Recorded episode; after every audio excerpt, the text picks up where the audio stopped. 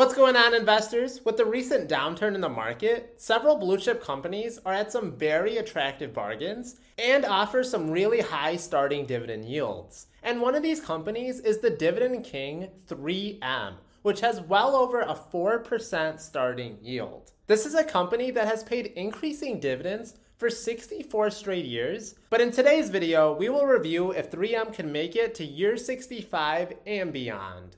Just make sure you've hit that like button for the algorithm to help out a small time channel and are subscribed for more great content. I'm gonna start off first with the pros, and there's really not a need to give much of a background on 3M. I'm gonna assume that you know what this conglomerate industrial company does. They're heavily involved in making adhesives, office supplies, medical equipment, tools, among so many others. Some of their most popular brands are Post it notes and Scotch, yeah, not the whiskey, but the tape. Though 3M does make hand sanitizer, which comes with 61% alcohol. Some of their business segments include safety and industrial, which grew 8% year over year, and this was primarily due to 3M helping make masks for C19, and the year prior, 3M was heavily involved in making respirators. Their transportation and electronics segment was up 9%, but they did have some declining sales in their auto OEM segment because of the ongoing shortage of semiconductors.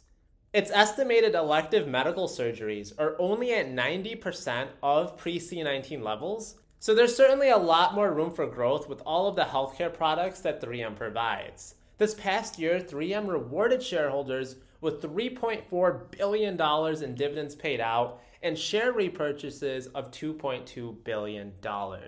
3M in their history has awarded over 126,000 different patents and over 90,000 different employees work for 3M worldwide. So this is a gigantic company and it definitely leaves its footprint on the world in more ways than one. But more on that in a little bit. It's time to talk about why 3M stock price is tanking. 3M reached its apex of almost $260 towards the end of January 2018, and it has never hovered near that price again in the four years since, losing almost 50% value. In recent times, this could be attributed to some global events. The industrial sector, after all, is down about 8% so far. But 3M is down nearly 20%, so we know it's a little bit more than the usual suspects. Worldwide supply chain issues, raw material shortage, and logistics challenges certainly aren't helping 3M. So, macroeconomic factors, including inflation, are hurting 3M, but the biggest elephant in the room is 3M's lack of revenue growth these last couple years. In 2011, 3M had $30 billion in revenue, and for the next 10 years, 3M's revenues remained almost exactly at those levels ranging anywhere from $30 billion to $32 billion before topping off at $35 billion this past year, and how much of that might really be inflated by the company just happening to profit off of C19. The guidance the company gave in its most recent earnings call was organic sales of 2 to 5% and total sales growth of 1 to 4%.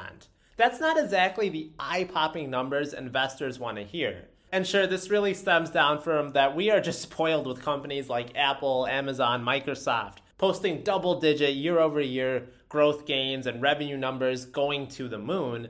And I understand that 3M is a totally different industry. It's a much more older company, but 3M is stagnant. It's like that construction and progress sign that you've seen on your local main road for the past couple years. No progress ever seems to be made on the actual road though. What's also a major turnoff, in case we were dating 3M all of a sudden, is that their dividend growth has been abysmal. Just a 5.7% dividend growth rate in the last five years. And the last couple of years of dividend increases for 3M have went like this. They went from an 8 cent raise to a 3 cent raise to a penny raise to another penny raise this past spring.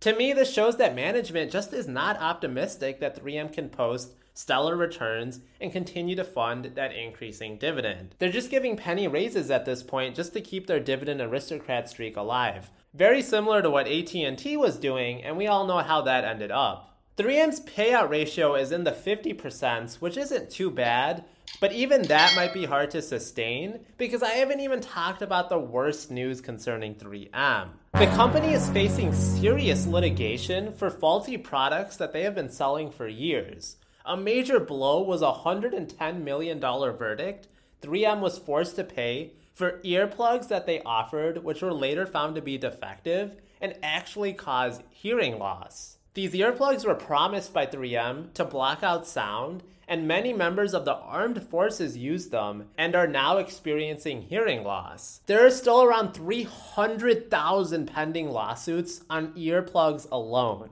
That is a lot of money that 3M will have to throw at this, and that's money that could be spent on improving the business and paying us dividends. Unfortunately, that's not the only lawsuit related to 3M, as there's also an allegation that 3M's production of chemicals contaminated drinking water in the Twin Cities area, known as PFAS contamination. 3M is forced to pay settlement payments as well as money for investigations and cleanups. These amounts were nearly $900 million in 2018 and around half a billion dollars in both 2019 and 2021. Analysts think that these total liabilities could cumulatively reach around $20 billion for the PFAS lawsuits. And for earplugs, Morgan Stanley believes best case scenario is $2 billion in losses and $53 billion is the worst case scenario. So that's a huge headache right there. Johnson & Johnson infamously made a separate legal entity to shift its talcum powder liabilities, and that separate entity would file for bankruptcy. So who knows if 3M might do something similar.